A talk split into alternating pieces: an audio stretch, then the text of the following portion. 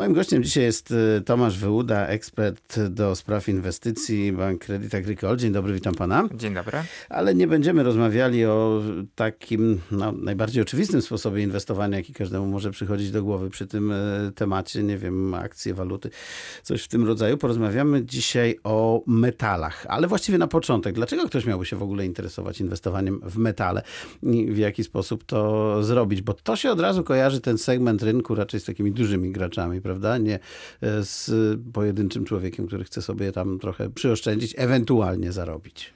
E, wydaje mi się, że metale są dosyć dobrą inwestycją z tego powodu, że są e, nieskorelowane z rynkiem akcji, co oznacza, że jeżeli rynek akcji rośnie, to metale spadają, natomiast jeżeli chcemy się zabezpieczyć przed spadkami akcji na giełdzie, to możemy sobie takie metale zakupić, na przykład złoto, srebro. Wtedy jesteśmy po części zabezpieczeni przed tym ryzykiem. Przykładowo ludzie dosyć dużo kupują złota, srebra, kiedy są czasy ciężkie, kiedy spodziewają się jakiejś wojny, kryzysu gospodarczego. E, tak więc eksperci zalecają od 2 do 5% portfela e, zainwestowane w kruszce i tutaj chciałbym obalić ten mit. Wcale nie trzeba mieć dużych zasobów e, gotówki, zainwestowanego kapitału, e, aby móc e, pozyskać trochę złota czy srebra. Są różne instrumenty. Możemy na przykład zainwestować poprzez fundusze inwestycyjne, które albo inwestują w spółki, które wydobywają te metale, albo bezpośrednio inwestują w E, te surowce gdzie się składują na przykład w Szwajcarii czy w krajach, e, w których no, ciężko jest e, rządowi odebrać te metale od nas. Oczywiście możemy także tutaj zakupić metale w formie Fizycznie, fizycznej. Tak? tak? No to zaraz do tego dojdziemy, ale to są e, takie fundusze, które po prostu e, działają jak wszystkie inne, tak? Wykupujemy sobie udział i on albo rośnie, albo spada, w zależności od tego, jaka jest e, sytuacja i w ogóle tych metali nie dotykamy, prawda? Tak, zgadza się. Są tego oczywiście zalety i wady. Zaletą jest taka, że nikt nas nie oszuka. Ciężko tutaj jest podrobić metale i oszukać specjalistów, którzy pilnują, żeby to nie było jakieś fałszywe złoto czy srebro. Natomiast jest pewnie podatek. E, podatek e, akurat e, nie. Największym tutaj problemem jest to, że jeżeli spodziewamy się jakiegoś, jakiejś wojny, no to bardzo dużo ludzi boi się, że te metale zostaną odebrane. Na przykład było 70 czy 80 lat temu taka sytuacja, że w Stanach Zjednoczonych rząd skonfiskował obywatelom całe złoto i no, ludzie do tej pory boją się i wolą trzymać właśnie kruszce w, w domu. Aha, żeby nie było kogoś, kto przyjdzie i zabierze, tak? Bo tak, to jest główna taka obawa. Technicznie jest... trudne. Ale to nie płaci się podatku od zysków kapitałowych w przypadku takiego funduszu, jak się kupi udział po prostu? Tak, tak, płaci się, tylko tutaj fundusze inwestycyjne mają pewnego rodzaju benefity, na przykład e, inwestując w srebro. Jeżeli chodzi o złoto, to nie ma tutaj żadnych problemów, jest traktowane jako normalne aktywo inwestycyjne, natomiast w przypadku srebra płaci się podatek VAT. Jeżeli zainwestujemy w srebro za pośrednictwem funduszy inwestycyjnych, na przykład w Szwajcarii czy w jakimś innym kraju, które ten kruszec jest trzymany, E, to unikniemy tego podatku i będziemy mogli tutaj po lepszych cenach nabyć to srebro. Aha, no rozumiem, ale jeśli kupimy sobie tam za 100 zł udziału w Polsce takiego funduszu i potem go sprzedamy za, nie wiem, 160? No to tak będziemy jak... musieli od tych 60 zł Niestety. zapłacić 19% podatku od zysków kapitałowych. A jak sobie kupimy kilo, dobra, niech będzie srebra i włożymy do szafy albo sejfu, wszystko jedno, to potem jak sprzedamy, no nie zapłacimy, prawda? E, no tutaj e, jest traktowane jako dobro konsumpcyjne, czyli jeżeli to jest firma, to musimy sobie tutaj e, doliczyć wartość dodaną, więc Aha. E, podatek VAT. Jakie metale na tym rynku grają, że tak powiem? Bo te oczywiste, które przychodzą nam do głowy, no to jest właśnie złoto, srebro, no i zapewne platyna, o której też e, wszyscy słyszeli uważana za najdroższy metal świata, ale tylko uważana. Zresztą to pewnie pan wyjaśni za chwilę. E, tak, jeżeli chodzi o platynę, no to większość z nas tutaj kojarzy platynę jako najdroższy metal, droższy niż złoto. Często się obrączki tutaj robiło albo jakoś biżuterię z tej platyny. Natomiast platyna od wielu lat, co ciekawe, nie jest już droższa od złota, więc ten mit z kartami e, płatniczymi, czy, które są na przykład platynowe i Właśnie, są lepsze niż złoto. złoto. powinny być lepsze, tak? Zgadza się. Tutaj przyjęło się, że platyna jest droższa. Platyna od wielu lat nie jest e, droższa od złota, jest e, prawie o połowę tańsza. O połowę? O połowę, czyli za to, możemy kupić taką samą wagę platyny dwa razy taniej niż złota. A co to się stało z tą platyną, tak swoją drogą, że ona w przeciągu, no myślę, dość krótkiego czasu z punktu widzenia, nie wiem, spojrzenia na, na ekonomię w ogóle tak bardzo staniała? No tutaj zadziało się kilka przyczyn, głównie tutaj rewolucja w energetyce. Platynę używa się głównie do, w przemyśle do mm, w produkcji e, samochodów e, e, diesla i tutaj bardzo jest duże jego zużycie. Natomiast w ostatnich latach silniki diesla wychodzą z użycia na rzecz innych rodzajów samochodów. No tutaj bardziej w stronę samochodów elektrycznych spoglądamy coraz częściej jest wycofywany ten diesel, który bardzo mocno zanieczyszcza środowisko, więc tutaj popyt na ten metal spada a produkcja dalej pozostaje na tym samym poziomie, tak, więc... Diesle załatwiły platynę, tak? Tak e, można powiedzieć? E, tak, zgadza się. Tutaj zmiany technologiczne e, spowodowały to, że no, platyna staniała blisko połowę.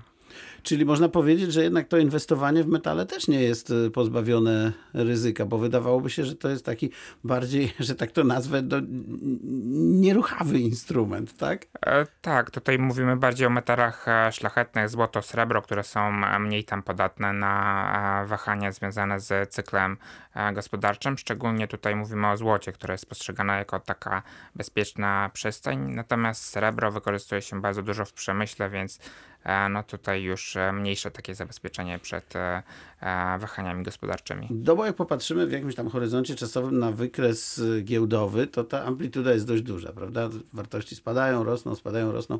Jak e, wygląda ten wykres złota? Czy to jest taka charakterystyczna krzywa, która rośnie, czy, czy tam też są jakieś wahania, powiedzmy, no, istotniejsze z punktu widzenia takiego inwestora, choćby indywidualnego, jak, jak zwykły mhm. ten Kowalski? E, tak jak powiedziałem na samym początku, e, złoto jest odwrotnie skorelowane z rynkiem akcji, czyli jeżeli jest dobra sytuacja na, e, w gospodarce światowej, to ten wykres zachowuje się pozytywnie. W ostatnim czasie mamy spowolnienie gospodarcze, więc tutaj... Już mamy?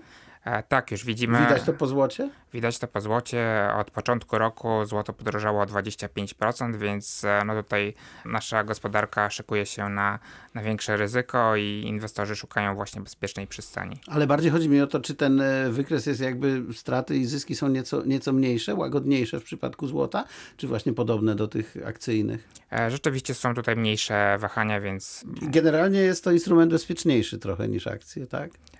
Jeżeli spojrzymy na długą perspektywę, to jest zdecydowanie bardziej bezpieczne, szczególnie jeżeli uwzględnimy tutaj inflację, bo jeżeli spojrzymy na indeksy giełdowe, to stopę zwrotu, w stopach zwrotu z indeksów giełdowych mamy już zawartą inflację, więc tutaj musimy także tutaj e, wziąć to e, pod uwagę. Jeżeli e, tutaj odejmiemy tą inflację, to rzeczywiście wahania cen złota są stosunkowo niewielkie. To jakbyśmy chcieli poradzić komuś, kto ma no, stosunkowo dużo pieniędzy, jak na nasz nasze warunki gospodarcze. Zdaje się, że kilo złota kosztuje w granicach, nie wiem, 180 tysięcy, tak, mniej więcej. No tak, zgadza chwili, się. Mhm. Tak dla uproszczenia. Komuś rodzi się dziecko i ten ktoś chce wyposażyć to dziecko e, na to, żeby za 20 lat miało jakąś tam kwotę startową. Co by pan kupił? Kilo złota? Czy kilo akcji, to znaczy czy akcji za 180 tysięcy? Wydaje mi się, że w tak długim horyzoncie czasowym e, warto przeważyć tutaj akcje. Jeżeli inwestujemy dla dziecka, no to akcje w długim terminie przynoszą wyższe stopy zwrotu. Średnia ze 100, 100 lat stopa zwrotu z rynku akcji Tutaj mówimy także o rynku amerykańskim, to jest około 10% e, rocznie, natomiast e, złoto głównie chroni przed inflacją, no i plus 1-2% ponad tą inflację, czyli możemy spodziewać się stóp zwrotu na poziomie 4-5% e, rocznie, ale to w bardzo długiej perspektywie. To w jakiej perspektywie na złoto powinniśmy postawić? Czy tam w ogóle metale kilku lat? E, to zależy w co. Czy powinniśmy jak... jednak grać tym złotem? E, tak, powinniśmy moim zdaniem dywersyfikować nasz portfel. Nie jesteśmy w stanie tutaj dokładnie przewidzieć cyklu koniunkturalnego, więc e, zalecamy od 2 do 5% portfela w metalach szlachetnych, głównie tutaj złocie, ponieważ jest najbardziej płynnym, bezpiecznym metalem. A poza złotem, srebrem i platyną, jakie tutaj jeszcze mamy E, możliwości, w co możemy spróbować zainwestować i, i, i dlaczego i do czego to służy. E, no tutaj mamy bardzo szereg różnych rodzajów e, metali szlachetnych. Poza tutaj wspomnianym złotem, srebrem mamy też na przykład kobalt i lit. Kobalt i lit są dosyć mocno wykorzystywane przy produkcji samochodów elektrycznych. Baterii chyba, tak? Tak, zgadza się. Tutaj w bateriach jest e, dosyć duże zużycie tych e, metali. Warto tutaj wspomnieć, że produkcja tych metali jest bardzo mocno skoncentrowana w kilku krajach świata. Na przykład jeżeli chodzi tutaj o kobalt, to 70% światowej produkcji jest zlokalizowana w Demokratycznej Republice Konga. Ciężka sprawa. Tak, ciężka tam jest cała wojna, a są problemy humanitarne, teraz niedawno Ebola tam, problemy z Ebolą są, więc To są ogólnie... problemy ze wszystkim, można powiedzieć, prawda? Zgadza się, dlatego no, ciężko tutaj z dostawami jest, e, z dostawa, czasem te dostawy są przerywane i e, ceny tego metalu bardzo mocno się wahają, są bardzo wysokie. Spekulacyjny metal taki? Tak, to jest spekulacyjny metal, natomiast e, inwestorzy widzą, że ten metal jest e, bardzo drogi i rozpoczęły się intensywne poszukiwania w innych regionach świata. Głównie tutaj mówimy o Stanach Zjednoczonych, Kanadzie i Australii. W tych krajach możemy w najbliższym czasie odkryć inne złoża kobaltu.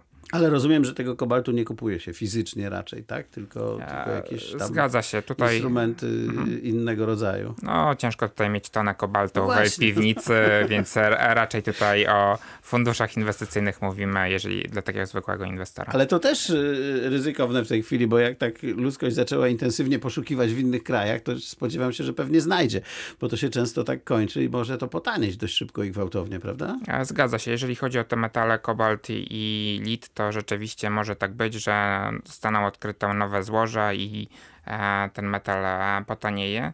E, Natomiast to tutaj popyt znacząco rośnie. Spodziewamy się, że w związku z rozwojem e, samochodów elektrycznych i tutaj ich zużycia, ta produkcja będzie musiała wzrosnąć trzykrotnie do 2050 roku, żeby zaspokoić e, ten podstawowy popyt tylko ze strony samochodów elektrycznych. A jeśli chodzi o miedź, ciekaw jestem, bo to jest taki metal, który no, jest nam tutaj pewnie dość dobrze znany w regionie z racji KGHM-u, kopalni no i, i, i tego, że po prostu jest w pewnym sensie fundamentem rozwoju regionu, prawda? Czy e, miedź jest metalem podatnym na e, wahania cen na światowych rynkach? Jaka jest w tej chwili sytuacja, jeśli chodzi o cenę i jakie są perspektywy e, Pana zdaniem? Już tak też trochę pytam właśnie z punktu widzenia interesu regionu. Rzeczywiście tutaj mówi się, że mieć ma doktorat z ekonomii, to oznacza, że bardzo dobrze po notowaniach miedzi widać, jaki mamy cykl koniunkturalny i tutaj od półtora roku ceny e, miedzi spadają. To znaczy, że zły?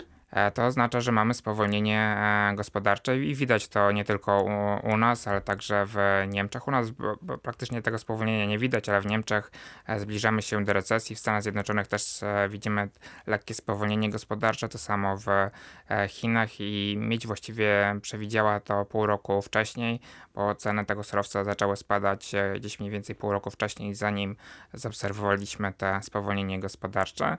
Natomiast w długiej perspektywie tutaj ceny miedzi e, powinny rosnąć. E, zapotrzebowanie na ten metal systematycznie e, rośnie. Dwukrotnie zapotrzebowanie powinno wzrosnąć do 2050 roku.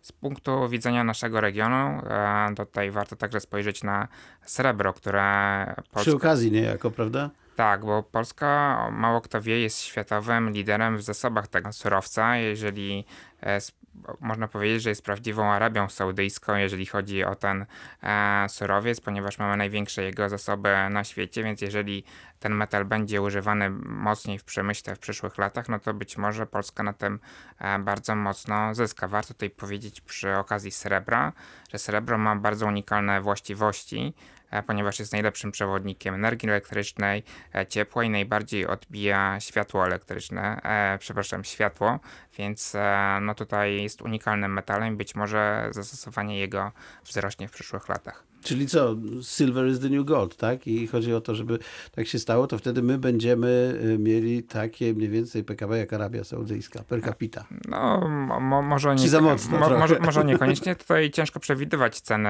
metali e, na przyszłość, e, szczególnie, że srebro jest tutaj e, wykorzystywane w fotowoltanice. Jak wiemy, fotowoltanika bardzo szybko się rozwija i być może, jeżeli tutaj spodziewamy się, że coraz więcej e, energii elektrycznej będzie pochodzić ze światła słonecznego, no to być może ceny srebra bardzo mocno wystrzelą w górę i naprawdę Polska może na tym e, mocno e, zyskać. Tym bardziej, że przykładowo w takim jednym panelu słonecznym jest około 20 gram srebra i ciężko tą ilość zmieni, zmienić, zmniejszyć, ponieważ nie ma tutaj substytutów.